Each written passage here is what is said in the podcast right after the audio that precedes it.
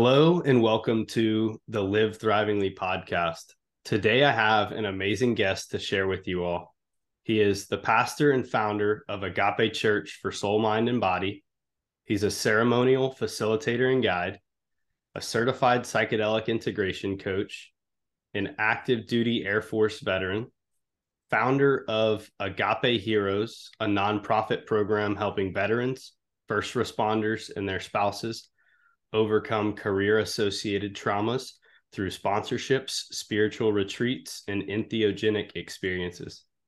He's also a medicine musician slash singer songwriter and the host of Faith in Entheogens podcast. He's also a proud husband and father. Beyond his impressive credentials, Sergio's story is both humbling and inspiring. As an Air Force veteran and contractor for the Army, he inevitably suffered from the challenges associated with post traumatic stress disorder. He was prescribed 11 different prescriptions, along with self medicating with recreational drugs and alcohol. As the combination would suggest, he finally disappointed his family and himself to the point where he sought alternatives to overcome his ailments. Inevitably, he discovered and researched the benefits of plant medicines and attended his first ayahuasca ceremony in 2019. And as a result, never took another prescription drug again. After working with the plant teacher for a year, he found himself interested in offering integration services, which evolved into facilitating ceremonies and ultimately developing an entheogenic church and expression through medicine music. Welcome to the show, Sergio. We're so honored to have you. Yeah, thank you so much, Jackson. Uh, first off, for for the platform, for this opportunity to share my story, and um, for putting together such an important um, expression of yourself. You know, I've gotten, like I said uh, before the call, I've gotten the privilege or had the privilege of hearing some of your episodes, and it very much feels aligned with with uh, my purpose and and um, yeah, I'm just very excited to be here. So thank you very much. So first off, just um, I would like to know what is your spirit animal and how does it show up in your life? That's it's funny you ask that because it's uh you know especially in in the path that, that I've grown into recently, I, I very much associate with the wolf for for a lot of different reasons. Even the way that it presented itself to me is interesting. It was like all by accident. Um, the first ceremony that I um, was invited to facilitate outside of the state of Texas was for an, um, a retreat. Uh, it's a, it was about a 10 day retreat in Kona, Hawaii. And while I was there, the shaman I was working with had, you know, on display a lot of uh, a lot of jewelry from Putumayo, Colombia. So it's like beaded, you know, bracelets and necklaces and one of them looked a lot like the logo that I put together for for Solnos, which is uh, originally the the church and and the program that I had put together prior to Agape. And um, I I was drawn to it because it was black and white and it kind of had the same pattern, you know. Um, but it ended up being uh, when I when I showed the shaman and told him I was interested in purchasing it, he gave it to me as a gift, and he was like, you know, it's funny you, you picked the wolf, and I was like, the wolf, you know, and he he turned it sideways and it was a white and a black wolf, you know, like the face of a white and a black wolf. So since then I've been studying, you know, the wolf and it and it really just felt like uh, aligned with, you know, my role and how that role evolved. Um, you know, I'm am a leader in this community. Um, you know, so I, I have my own wolf pack per se, and uh, and in the ceremony space you know as a facilitator that's essentially what i'm doing is protecting the pack and and ensuring that everybody is um, is having you know a safe and and uh, meaningful experience. So the wolf is absolutely something that resonates with me. Um, it comes through in my music too. You know I, have written songs about um, you know the wolf and and the lessons i've received in in that um, you know, spiritual guidance uh, from from that spirit animal.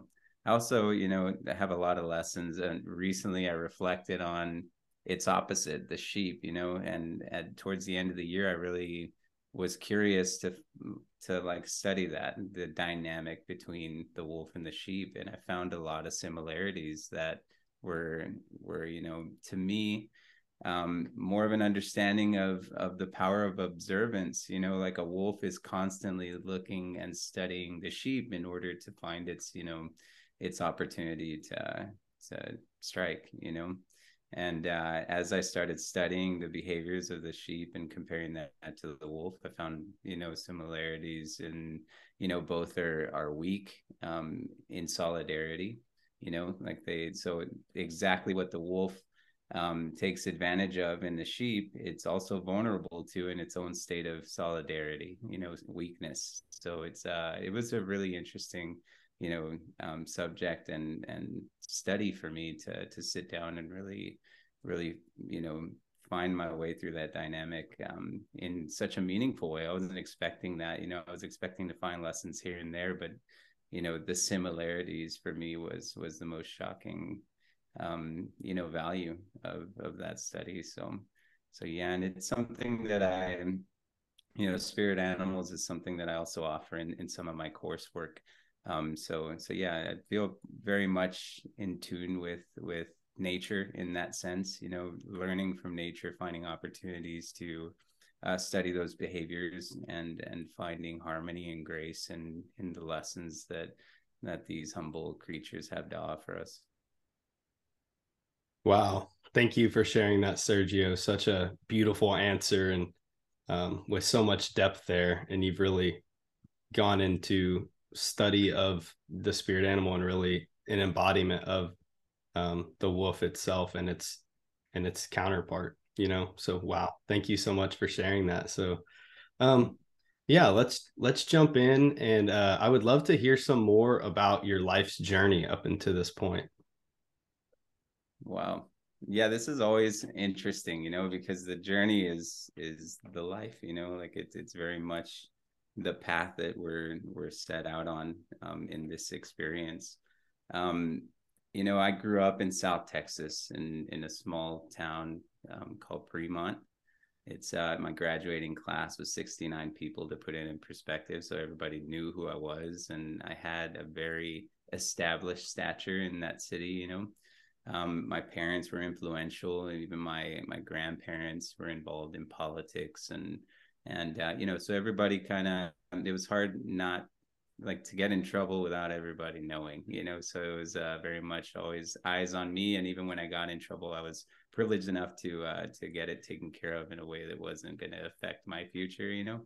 But um, it was it was a double edged sword for me in in my personal experience you know because having that privilege without necessarily earning it always for me was um, drawing out the the need to to go above and beyond you know to overperform to make a name for myself rather than just to be you know um, my father's son or my mother's son you know.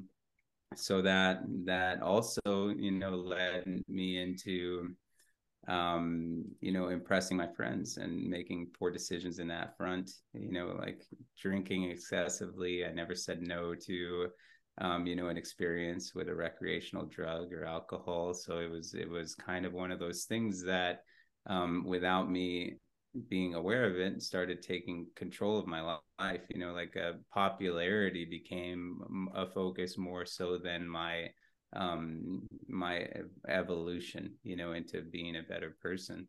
So, um, so I recognize that thankfully in in my life, and I decided like uh, to reflect and figure out what I could do to to recover, and that's that's uh, inevitably what led me to join the Air Force.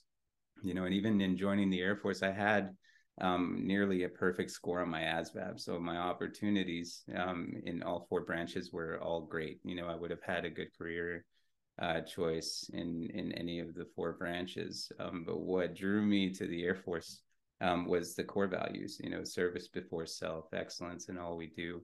And um, wait, hold on. I should. I always talk about this, so it's funny that I'm forgetting about it. Service before self, excellence in all we do, and there's a third that'll, that'll come up later for me uh, i would imagine but in either case the core values are are essentially you know what were the final deciding factor for me to join the air force and I did. I I uh, called the recruiter. It was funny, the funny funny story too, because the recruiter had never recruited anyone into the Air Force before me. It was his first day on the job, and he gets this phone call at nine in the morning saying, "Hey, I have a near perfect ASVAB, and I want to join the Air Force, so I'm driving to Kingsville." And I like literally did. I drove to the recruiting office. He had no idea how to in process me. he has like on the phone with the supervisor, you know, processing the paperwork over the phone, and uh, I end up, you know, signing up. And even that was there was like this pause period that that was afforded in like, you know, I had already talked to a, a general friend of the family and he told me that whatever I chose, make sure that it translated into a civilian career you know so they were going to offer me things that were only you know um, effectively um, successful careers within a military space so um, he told me to do something along the lines of, of technology. And I took that advice. I'm happy I did too. Um, so I ended up signing up for satellite wideband and telemetry. Um, like that's um, the career field that I that I entered into. And there was like a four month waiting period before I could go to basic training for that career field specifically so um, I was like, well, you know, he told me to do this, so I'm gonna I'm gonna do that, and I'll wait. I'll wait until basic training. So I basically went on a bender for four months. You know, like just saying goodbye to my friends and like having campfires and just experiences before I left. You know, like so taking full advantage of of this waiting period. And it was a perfect excuse like no i can't do it. I can't get a job. I can't go to school because i'm leaving to the air force. So i'm just to chill out and you know like have this life experience. And i did. It was it was uh interesting you know an interesting point in my life. And uh so i leave the basic training and um and it was a complete nightmare for me. And like the first memory i have of basic training is them like you know i was i was essentially a skater in high school you know like so i had ripped jeans and like tight fitting shirts and jewelry and you know like you know the scene. So i ended up showing up that way and as soon as i got off the bus the one of the tis you know the technical instructors ripped off the right leg of my jean like so like because my pocket was had a hole in it he just grabbed the pocket and ripped it off. He was like you like holes in your jeans? And so like for the first two to three days i was walking around with one pant leg like because they don't issue your uniforms immediately you know? So it was like this incredibly humbling experience you know? And i'll never forget that because it was it was you couldn't explain to anyone because you also can't talk in this situation. So it was very much like a what are you doing dude? Like why did you why did you show up in this way? And and just a beautiful reflection looking back you know it was it was incredibly embarrassing in the moment but um but yeah i'm happy that i had that immediate, you know, humbling experience in my Air Force career. But so, you know, I go through basic training and uh, and go through my my technical schooling. Um, you know, I, one of the reasons I joined the Air Force was to travel, and I literally just went like, you know, basic trainings in San Antonio, and then my technical instruction was in Mississippi, and then my first duty station was in Florida, and then I got my next assignment in Georgia. So I just straight up the Gulf Coast, you know, into the East Coast, and uh, and never did any traveling outside of of deployments. You know, so it was like like uh, just an interesting experience there too, like getting the experience for one, you know, coming from a small town uh, and everyone knowing you to having absolutely no identity and having to prove yourself constantly. So it was like, you know, a really important lesson in my life um, and and finding self worth and and value in that exercise is is what you know I ultimately got from that experience. So I'm very grateful for that. Um, but so I, I did really well in the Air Force. I had a good experience in the Air Force too. You know, I had a good reputation. I was a hard worker. You know, even in South Texas, like I grew up on a ranch, so a lot of the the labor associated with with my career, you know, setting up um, satellite dishes and terminals and radio um, antennas, things like that, where it came really easy for me because I'd worked on, you know, every time I got in trouble, my dad would make me clean the fence line of a 10 acre ranch, or even if I got in more trouble, we had a thousand acres for me to to work on. So it was like you know, I was always outside working with my hands, you know, like uh, so as a product of of you know my behavior and my like you know my poor choices. So it ended up being um, you know throughout my whole life, I feel like I've been conditioned for the next step, like no matter what you know like so and so that's how it felt in the air force. Like I, I, had those previous experiences and they were not pleasant in the moment but they absolutely prepared me for what was next you know? So because of that i um you know i i started you know on a really um fast forwarded path in the air force you know? I got i was one of the first engineers um for active duty like it was uh, it was um only for officers an engineering position and uh, as a result of me getting a DUI, it it brought a bunch of attention to me. And this, uh, you know, the DUI I'll get back to, but it brought a lot of attention to my profile because they were looking for reasons to to hang me out to dry.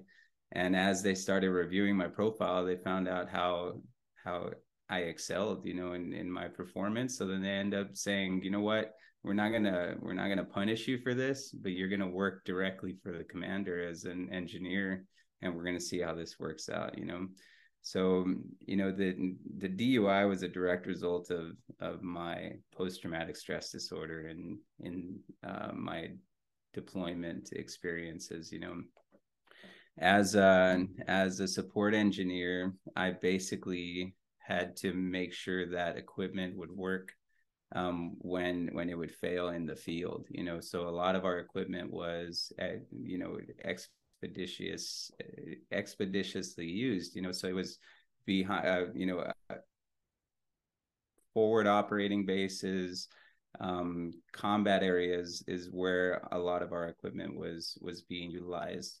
So in that in that career, you're always kind of going out and fixing things and the result of why it failed is usually because it got hit by a mortar or you know or enemy fire or just you know uh, operator error. But in in most cases it was because it was severely damaged.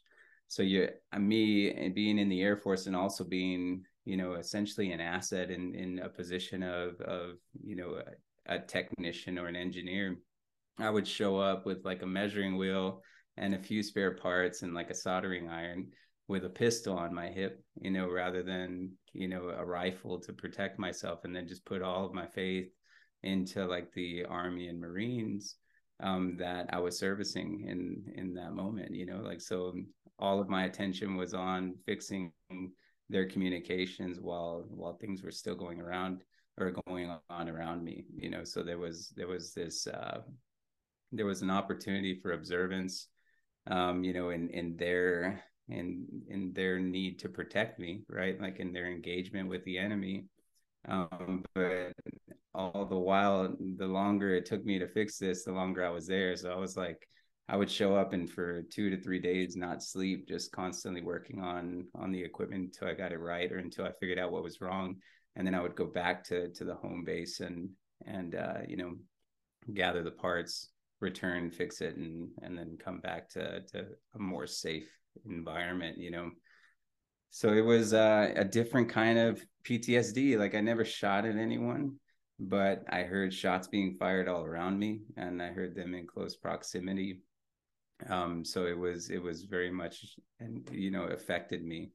It heightened me severely. You know, I had hypervigilance, social anxiety, and when I came back to a culture that that drowns itself in alcohol even before you know a an experience like that it was it was the perfect you know self medication practice for me in that moment was just to continue drinking and drinking excessively you know. So that inev- and inevitably led me to uh, and it was uh it was a really valuable lesson for me for a few reasons like you know one i was i, I went from being the high performer in my squadron to that guy, like and literally that guy. They they had a program in the Air Force called that guy, like and don't. It was essentially a, ca- campaign that said "Don't be that guy," and uh, like two weeks after I got my DUI, man, they had that that program uh, offered to our base. And when we showed up for it, I was answering all the questions, and the guy was like, "Man, how do you know all this stuff about like you know alcohol offenses? I was like because i'm that guy you know like so I, like it was just like i don't know the like all so synchronized that it was unbelievable. Like so um being hoisted up my entire career to being knocked right down you know flat on the ground and and having to earn my my trust back and and earn my reputation back um seems to be the narrative you know like in in in that evolution of, of me and, and my life path. So it, it kind of, you know, it was disheartening and also like it created that opportunity, right? But I remember the judge telling me that uh, instead of finding me, if I could deploy within the next two months, then he would he would waive everything essentially. So I had just gotten back from a deployment like six weeks uh, within six weeks of my return is when I got my DUI. So he was essentially telling me the next opportunity for for your unit uh, for you to deploy you need to take like so that we can we can help you with this and your record so i did and i was in a a unit uh, you know the fifth combat communications group that had four squadrons in it. You know i was in the in the 50 the 51st and, and like we essentially um, would deploy one after the other you know so the opportunity i had just gotten back so i knew that within two months i'd be able to deploy. So i was like shit i'm going back you know? And i did i ended up going back to afghanistan for for a six month stretch and because that was my experience i knew i didn't want to be in the air force anymore it was like dude how can i be like really good at this and then and then be thrown my life because of the mistake I made, you know.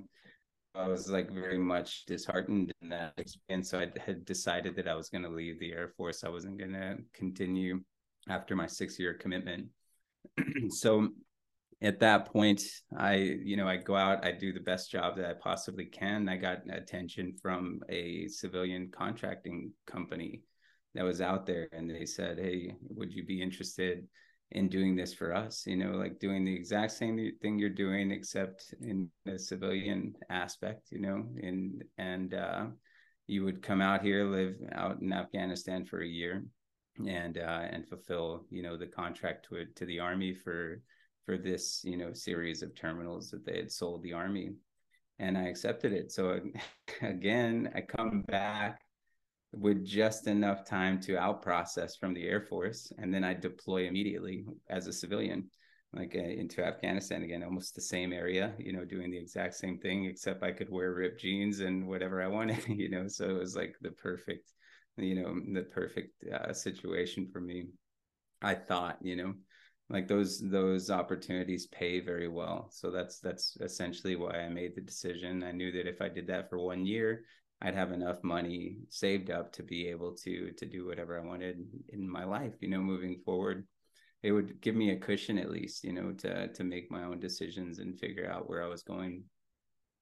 Um, it ended up being an even more um, like serving experience than I expected because it, you know, I went in, in the Air Force, you're able to at least carry the pistol, right? But as a civilian, you can you're non-combative. Like so and the the only thing i can carry was a knife that was within six inches long you know? So it was like dude if i have to use this it's over. Like i'm basically just gonna hand it to them. Like so and so that they don't think that i'm a threat you know like if it ever came to that. So so it was another opportunity to just observe you know and i didn't realize it then.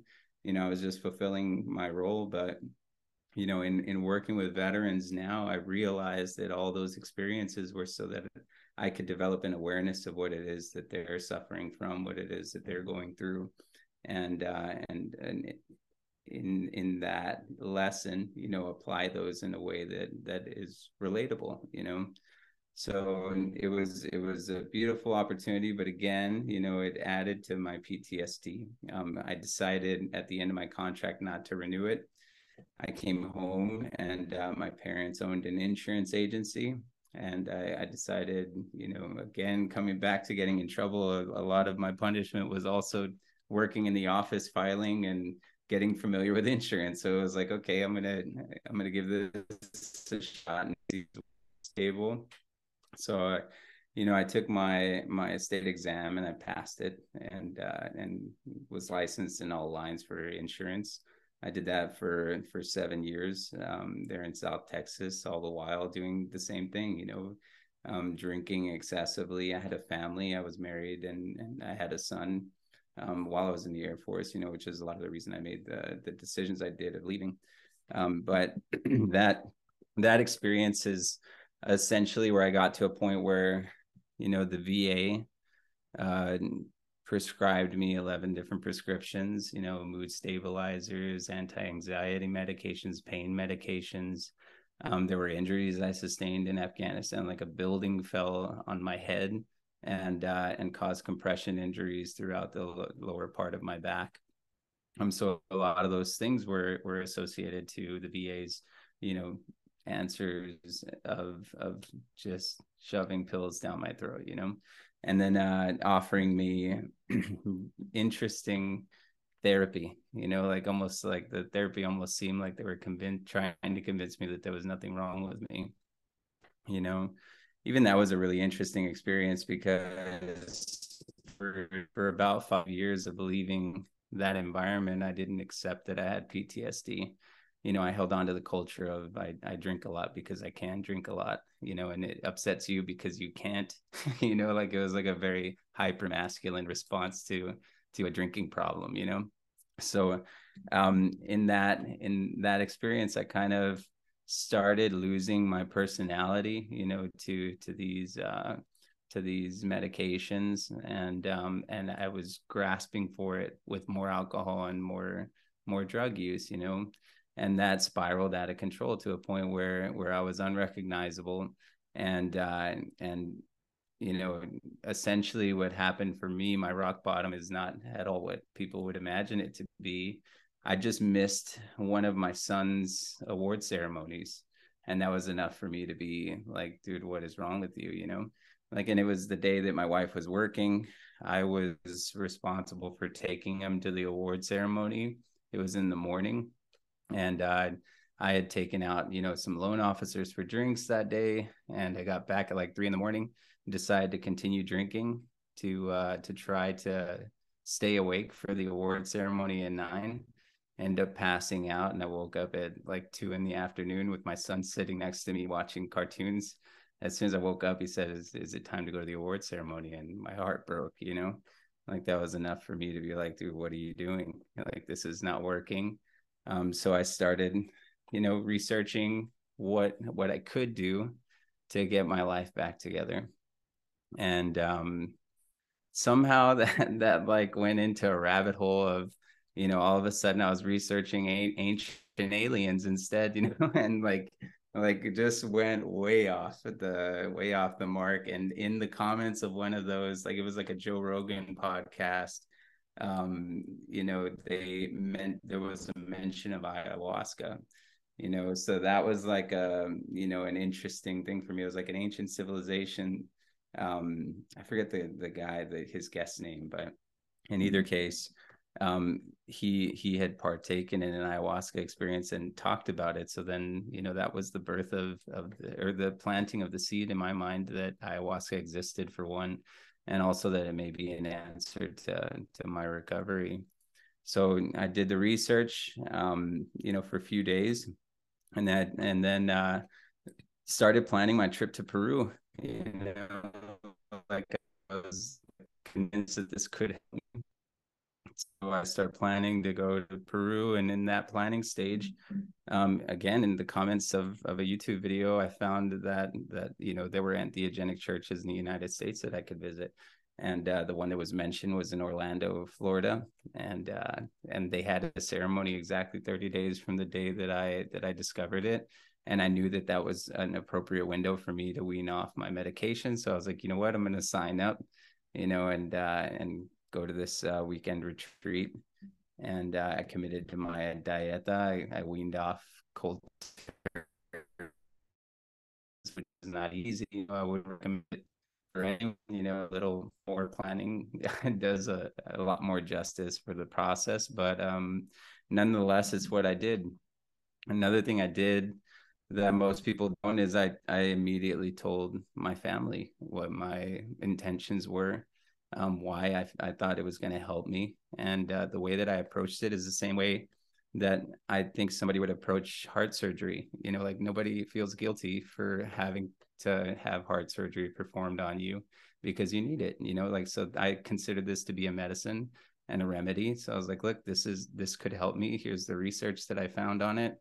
Y'all need to be comfortable with this. And even if you're not, y'all just need to understand why I'm doing it so that if anything happens to me, y'all know that it was it was, you know, a noble act. It wasn't you know something that that you know was recreational or exploratory. So you know that wasn't that wasn't the easiest conversation obviously but but i had it. And i'm so glad i did because i went into the experience um, without that worry you know like oh my god like you know it, I, in my head i just knew that you know i had imagined what most people perceive as an ego death experience and how that would be if if I if somebody that I loved didn't know where I was.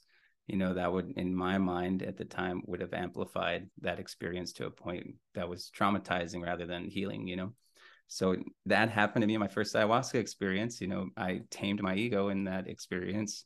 And um and it was very much, you know, the act of letting go and the act of surrendering i can only attribute to to my honesty with my loved ones you know? Like because in that moment i remember accepting like well they're going to be really proud that you tried to save your own life in this experience. So so if this is death then i'm ready for it you know because the story is going to carry on. You know he died on on the operation table while while receiving heart surgery you know? Like that's not something to to it's not a shameful act so i was uh you know, blessed in that experience. Um, I ended up, you know, going through the entire retreat weekend and the prescription drug again. Um, I met some really beautiful people there. Um, they gave me an opportunity to uh, to volunteer, and while I was continuing my work uh, with the medicine, and I took everybody's advice. You know, like I I felt I felt amazing after my experience um but uh like i wanted to dive head head first you know into into the culture into the experience into the in, into the community and um instead i took baby steps you know i gave myself time to heal myself first before i before i even ever approached anybody with a, a shred of advice you know like so it, i'm i'm very happy that i took that approach in in my healing path too I honored myself first. You know, like I, I did the I did the work prior to to ever even considering, you know, offering my limited experience with with such a powerful teacher um, to anyone else. So um, I, I ended up committing basically a year um, to going back like every other month, essentially, um, sitting with the medicine and working through um, you know what I, I, originally showed up to work on post-traumatic stress disorder but in reality um, what i came to terms with is everything that led me to to the decision of gambling with my life for for travel experience and like a college degree you know like what like everything i worked on was what brought me to sign my life away you know like childhood trauma you know sexual abuse you know all of those traumas associated with with the before, you know, not the after. So um so yeah, I'm I'm just very grateful for for that experience and it evolved in ways that I never would have imagined. You know, like uh I was given the opportunity to volunteer. Um then that became more focused and I was volunteering uh, with veteran uh, groups, you know, with Warrior Quest USA at the time, now their Wellness Retreat Alliance um, they're the ones that gave me an opportunity to start integrating, and I loved that so much that I decided to to commit to a one year certification program. Um, you know, so I entered into the Psych Soul method with Shri Gadasai, and uh, that was a beautiful experience. That's where I met Otto. That's where I met Wendy. That's where I met a lot of the integrators that are now working with Agape.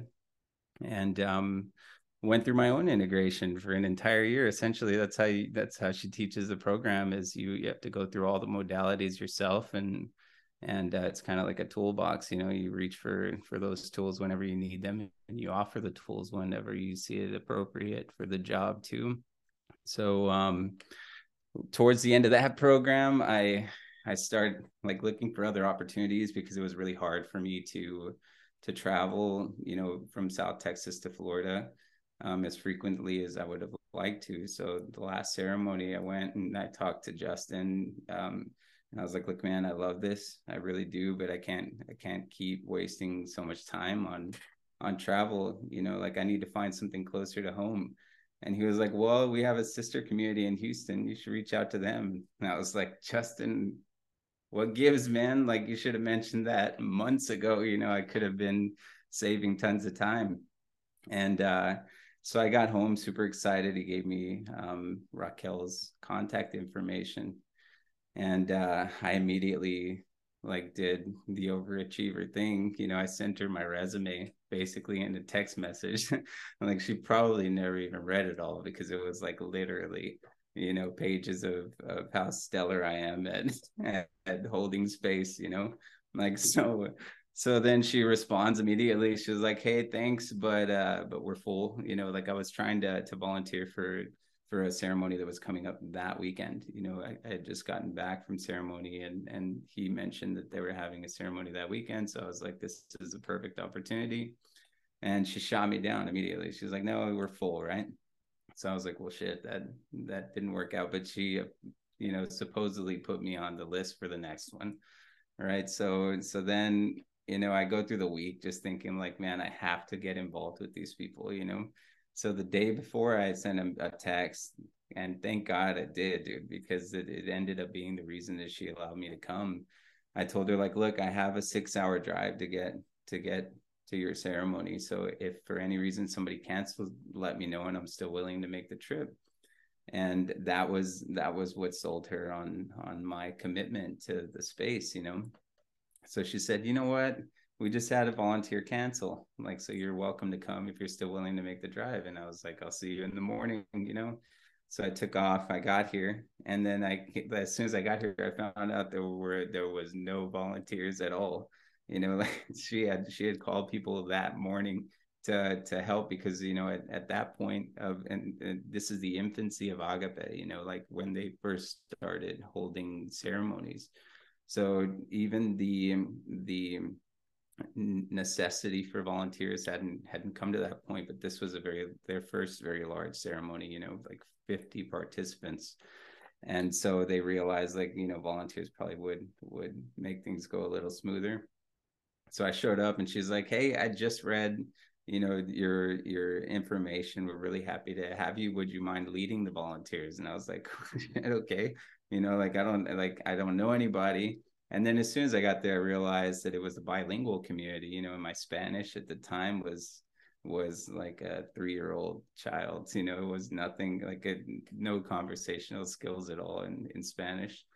So um, it was a challenge, but I, you know, I showed up and I did my best and and uh, you know made an impression with the community. So they invited me to to continue, you know, coming in that role as as a leader of, of the volunteers and um, that's that's what evolved into my invitation. You know, Agape was was the uh, community that put together the Kona retreat, and um, that's that's where Raquel and my relationship went from a professional one to to an intimate one. You know, like that towards the end of that uh, retreat, it was the first opportunity we had to share personal time together. You know, because for a retreat in Houston, I was driving up the day of the ceremony and then leaving the last day of the ceremony you know so there was it was just all business always you know like and we we're both so passionate about what we do that that you know neither of us was interested in each other at all in in those moments. You know we were just very much interested in in delivering the best experience for our participants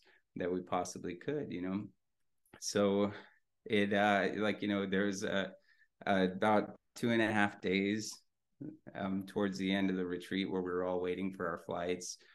Um, you know, we decided to like all the volunteers uh, shared a really nice Airbnb Airbnb together at the end, like to kind of decompress. And then all of a sudden, like people kept falling off you know like one person's family member passed away she had to leave um, you know another person had family in the area they went to go to dinner and, and it just ended up being raquel and i and and that like the basically for two days so it was like the perfect opportunity to get to know, know each other on a personal level and it changed my life forever you know like we we we're married we have a child together now um you know in in in many different ways you know agape is our our child you know so so it's uh something a passion that we're sharing together and a vision that we're sharing together and honoring as best we can. So um yeah and and the rest of it's all kind of falls suit you know to to the expansion um you know to the to the impression we've made uh, in the medicine space in the medicine communities and uh, and really just showing up to be you know humans having a spiritual experience you know or spirits having a human experience. So it's uh it's it's an evolution of of our commitment to to the sacraments that we work with and uh, and the space that we hold. Wow. Thank you so much for your authenticity and sharing the depths of your story and how it all has transpired. That's it's truly amazing uh, what has brought you to this point now. yeah, thank you. So yeah, for for those in the audience that may not have been exposed to other entheogenic medicine content uh, and may not have a clear understanding of exactly what it is, um, could you briefly explain what an entheogen is? An entheogen is essentially um, a plant or animal sacrament that that is instilling a mystical experience, a spiritual experience. You know, so the the entheogens that we work with uh, specifically are ayahuasca, psilocybin mushrooms, also referred to as Niños Santos, um, San Pedro, which is a mescaline cactus similar to peyote, and uh, we work with Bufo alvarius, um, which is the secretion of the um, the Bufo alvarius toad. Yeah, so they're all in in different. They're all different forms of medicine, um, offering different lessons, different teachings, and different entheogenic experiences. Um, but essentially, they they the only guarantee that I've seen in working with these for several years is that it, it heightens spirituality in a way that is undeniable. You know, just in the awareness of of uh, you know harmony in the in the awareness of the natural order of things and uh, and the awareness in in our own potential you know as as individuals you know outside of of you know community outside of um, you know, the race of of human and the power that that we push on nature. You know, the individual, you know, value is is what seems to always surface in in uh, the prayers that we hold around these sacraments. Yeah, thanks for sharing that. Um, what advice would you have for someone that's looking to sit with entheogenic uh, medicine Hmm. I have a ton of advice for people. Um, you know, if you, for one, what I like to remind people is like, start where you're being called, right? Like everyone seems to have this idea of, um, you know, I'm called ayahuasca, but I hear it's it's very, you know, difficult. So I'm going to start with something that sounds easier you know that always comes full circle and you'll always come back to the medicine that that is a, that is calling you you know? So starting where you're at like in in that spiritual process is is an important part just really honoring what what is calling to you and why it's calling to you. Another thing is to if if you're being good for instance you know ayahuasca has um, things that people consider to be um, you know, downfalls like uh, like the whole purgative process or the length of a ceremony. You know, all these things are like you know if you are resistant to those things the better question to ask is is what you're not willing to let go of you know like in, in the the purge process is a very sacred act you know a physical act and a symbolic act of, of releasing something that no longer serves you you know it's like eating rotten food if you eat rotten food you're not going to worry about insulting the chef you know and and not throw up you know like it's it's a part of that experience you know like so this is a sacrament that sometimes will remove you know energetic emotional um, physical um, you know uh, manifestations in the body that that no longer serve us and and liberate us in that act you know so so owning that from every experience you know every single sacrament has has things um, that are associated with them that that to the conscious mind or to the ego are not as inviting as the colors and and uh, you know the experience the spiritual experience. So it's it's um a, a full-on commitment. You know like if if ayahuasca is calling you commit to what that means you know prepare for for it without conditions you know we cannot it's again coming back to heart surgery. We can't say i need heart surgery but go to the surgeon and say hey can you perform this but don't leave a scar on my chest? You know like it's like how how is that going to be possible? How how will he be able to perform that operation without you know opening your chest cavity? You know it's not it's not possible. It's part of the the solution you know is is being like you know fulfilling every step of of the uh, you know necessary um, process. So um yeah it's it's it's a very serious commitment. It's a it's a very serious act you know and and uh, preparation is key. And uh, after the experience integration is key. You know having conversations with people who have shared that experience is much easier than going home and trying to convince everybody that they need to try what it is you just went through. You know it's um it's a lesson that's that's often learned the hard way you know like like most people come back as missionaries trying to sign people up for the next ayahuasca ceremony when in reality the way that that you convince people is similar to to the effectiveness of a diet. You know you're not going to convince people that that they need to start on a diet by showing them all the rules you know and and uh like you know telling them that that they're they'll lose weight. What convinces the person is seeing that you lost 20 pounds you know like shedding the weight and committing to the diet and waiting for them to ask you what has changed in your life is the effective way of, of getting people interested in these types of things. So yeah. Yeah. Yeah. Thanks for bringing up the point of integration because that was kind of my next question. And yeah it, it just seems like there's you know obviously you've spent some more time in these communities and just in general on with the um, psychedelic and plant medicine renaissance but it seems like there's there's so much talk about these experiences and you list you read articles and podcasts and you see these people out in the world doing them but it's you don't hear much about the integration work and the value that that has and also um, just you know like you pointed out too like finding the medicine you're called to and you know some other uh, teachers um, have taught me like it's not necessarily always hierarchical either of this medicine is necessarily better than this one. It just is which medicine is for you as the individual.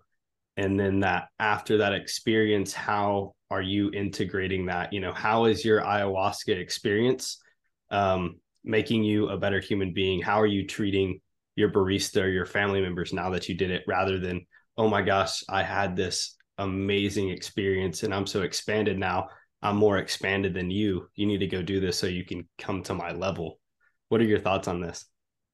You know, it's it's a conversation very recently we've been having a lot um, in reshaping our vision for 2023. You know, Raquel and I at the end of every year um, look back on the year and try to make the best decisions possible for our community. You know, we even have a committee that we that we you know bring these ideas to and and um, you know, in search of solutions that may be outside of, of our scope, you know, or or even what we what our perspective is offering from our role, you know.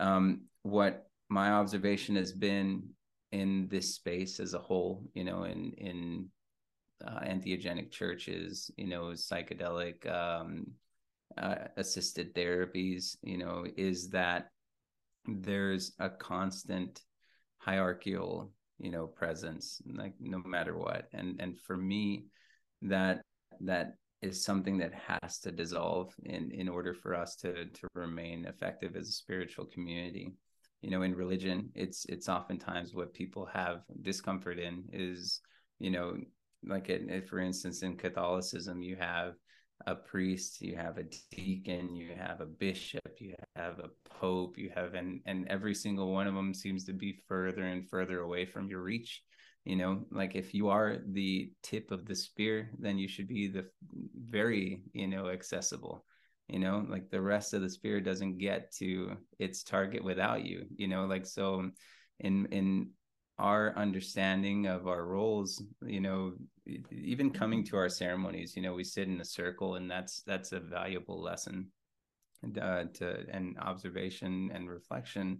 There is no there is no heavier side of the circle you know? Like there are people that have more responsibility within the space that we're holding which happens to be us in those ceremonies you know um but that doesn't set us apart from being human in in that space you know the equality still remains. Um, we make ourselves available to everyone you know and one of the reflections that we had is you know we've always been very good at offering within our capacity of uh, of sincerity you know like so we've never had a ceremony over 40 participants because we were comfortable with that number and we knew that we can give people attention you know in in a, a ceremony or a retreat experience of that size. We've scaled that back to 25 because we've seen the benefit of that. You know we we now know everybody's first name. Everyone gets plenty of time with us to integrate their experience and prepare for their next experience. Um, so that's a commitment that we've made for 2023 is is you know really taking advantage of the opportunity we have to influence these people in a meaningful way. You know convincing them that they are the medicine rather than like as you're saying you know one another problem i see within this space is that people give all the credit to the sacrament. You know but the sacrament is powerless unless you consume it. And even after you consume it if you do not give in to to its if you don't give in to the experience and surrender to to the experience then you don't get anything out of it you know? So who's in power? The individual you know? And and everybody that has their own way of of having that experience of fulfilling their their healing which makes which makes them the most powerful you know person in that scenario like so bringing the understanding back to that i think is very important for us as a community. You know we we've shifted our focus away from even the shamans and the facilitators. We don't allow our participants to give the shaman or the facilitator credit for their healing you know like because we didn't we didn't put this in you. You know we offered the tool that has helped us before you know in in a way that honors it you know and and you're working with it you know like this is this is for us to observe this is for us to guide and that's it you know like so, so that's that's a focus that we have moving into into uh, our practice you know in 2023 um another thing is is integration man is is the big secret because that is the individual doing the work that's the individual you know taking the experience and, and applying it in a way that's going to sustain them for a lifetime. You know it's it's very much the reason that people are healing from these medicines. You know the the sacrament whether it's ayahuasca bufo san pedro like even the pharmaceuticals mdma ketamine you know lsd all of these things that create you know psychedelic or mystical experiences um, are worthless without without us having or forming a dialogue from them that that is sustainable you know? We don't want to create a dependency where people continually come to ceremony to drink ayahuasca you know because then that means that they're not getting um, you know, from the lessons, um, something that is sustainable. We want to see people show up for a retreat, work for several months, um, you know, on the lessons, if not years, on the lessons that they received in that experience, and come back when they're when they know that they have something to work with and with that that sacramental experience or that ceremonial experience that to me is much more effective so you know we're offering um, even ourselves this year. You know last year we we kind of gave the uh, the integration to to professionals you know to to help us manage our time a little more effectively. Um, so otto wendy carlos um, you know we have a, a, lot of coaches that work with us um, and that has been very effective but we're also taking on clients again. You know we're and that's always been the case. If there was ever a severe case raquel and i would uh, essentially work with that person until we felt that they were at a point where where they can work with somebody else um, which is rare you know like we we i feel do a good job of of uh, poising people to have these experiences beforehand um, and and create a, a, opportunity for them to feel supported throughout you know their time as a member with us you know so um, thankfully it hasn't been an issue but but we're ready to uh, honestly i miss it man.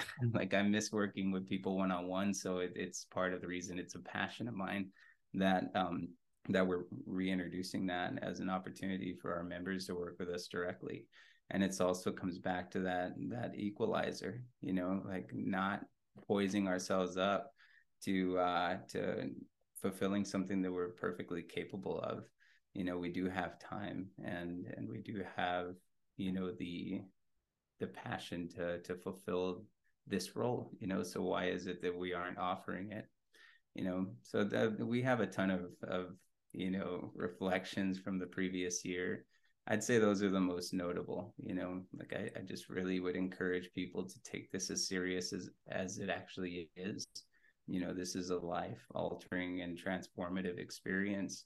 Um, you know, it can be, you know, perceived um, otherwise. You know, like just just because of the narrative that that big pharma that the government has put around these types of of plant and animal teachers um, you know, that can influence people to expect something other than what it really is. So, so yeah. Awesome. Thank you so much for sharing that. and yeah, I'm very much aligned with um, your your perspective and what y'all are doing at Agape, and I'm so happy to um, be a part of y'all's community and uh, continue to share a similar message along with live thrivingly you know uh, just returning from my ytt my yoga teacher training down in costa rica. Like my teacher really continued to illuminate to us that you know as the yoga teacher or as the ceremonial facilitator like uh, you're not better than your student and you're not necessarily healing them you know they're coming to you because you're you have the ability to hold space so that they can find the medicine within themselves. And coming around to this observation has been so empowering for my own journey as well. And now when i speak about these things or i'm in a setting of holding space or teaching a yoga class like it's it's all about the empowerment of the other individual you know? We're we're not here to awaken the sheep we're we're here to awaken the lion within each of us and that we're all equally um deserving worthy and capable of you know reawakening that lion. No of course. Yeah and that's that brings me to another point you know just really quickly you know there seems to be a focus on ascension and there seems to be a focus on spiritual awakening you know in in in a misconceived way you know like the way that i understand that to be is is arriving at your best self you know having a fulfilling human experience you know regardless of how what your beliefs are we are spiritual beings inhabiting and and experiencing the human experience you know? So we didn't come here to try to figure out how to get back. That's already guaranteed. As soon as we die you get you go back to being a spirit you know? Like so so in my mind when i hear people say you know i feel like i'm awakening or i feel like i'm enlightened or i feel like you know i'm i'm in my ascension my first question is what about the human experience brings you dissatisfaction? You know and let's let's take a look at that. Why is it do you think that this is not enough? Because when you were a spirit and you decided to come into the human experience you thought that the human experience was better than the spiritual experience. You know they're like being a spirit right like so it is very much an opportunity in my mind when i hear people say that that they're at that place in in their life to re- recognize where they actually are. It's like you're in avoidance you're in disassociation and you are you have the perfect opportunity to dive deeper into into this you know so that you can enjoy the time that you've been given. This is a gift man you know like there's and it's you know one out of a trillion chance you know in in in the act of of creation for you to for you to have this experience. Like so it's it's very much something to value and and to to come to terms with in a way that's going to bring you joy and and fulfillment and happiness. Yeah amazing. Thank you so much for sharing that point. I i truly um align with that as well. Yeah it's very important uh, that we can invite this this perspective in to ourselves and into the um the communities and the spaces we share with others because I think it's very important in this time. So yeah, to to cap the show off, Sergio, I like to ask uh, when you hear the words "live thrivingly," what comes to your mind? For me, it's you know when I think of thriving, you know I I think of nature. You know, I absolutely I think of harmony. I think of balance, and and you know the laws of nature. Like so for me to live thrivingly is also to live in harmony with with the world that we're sharing with with all of our brothers and sisters you know plants you know animals all of it. Like so so to really flourish in the life is to understand how you're how you're offering yourself in the best way to to everyone and everything that's around you so um, I very much resonate with the name of this show. Like just so you know, when it, when I got the email and I read that it was Live Thrivingly, I was like, this is this is gonna work, man. like it's yeah. perfect, you know. So um, so yeah, like it's it's to me again just an opportunity to look at at what allows nature to flourish. You know, like plenty of sun, plenty of water, plenty of plenty of air, and and really just understanding how to coexist. Yeah, Beautiful answer. Hmm. So, if people want to get in touch with you or follow along with you, uh, where they where can they find you and Agape? Um, Agape has a presence. Uh, Agape and myself both have a presence. We're most active on Instagram. Um, I, I believe uh, you'll probably be sharing those links. So it's uh, you know, I I use Faith and Entheogens um, on Instagram and that that is also the name of our podcast. We're on all platforms, similar to uh, to Jackson here. Um, we haven't recorded in quite a while because things have uh, have grown exponentially for us in the last year, but we do intend to uh, to offer more episodes in the future. Uh, they've been recorded; they just haven't been edited. Um, so yeah, that I would imagine that'll happen um, pretty soon.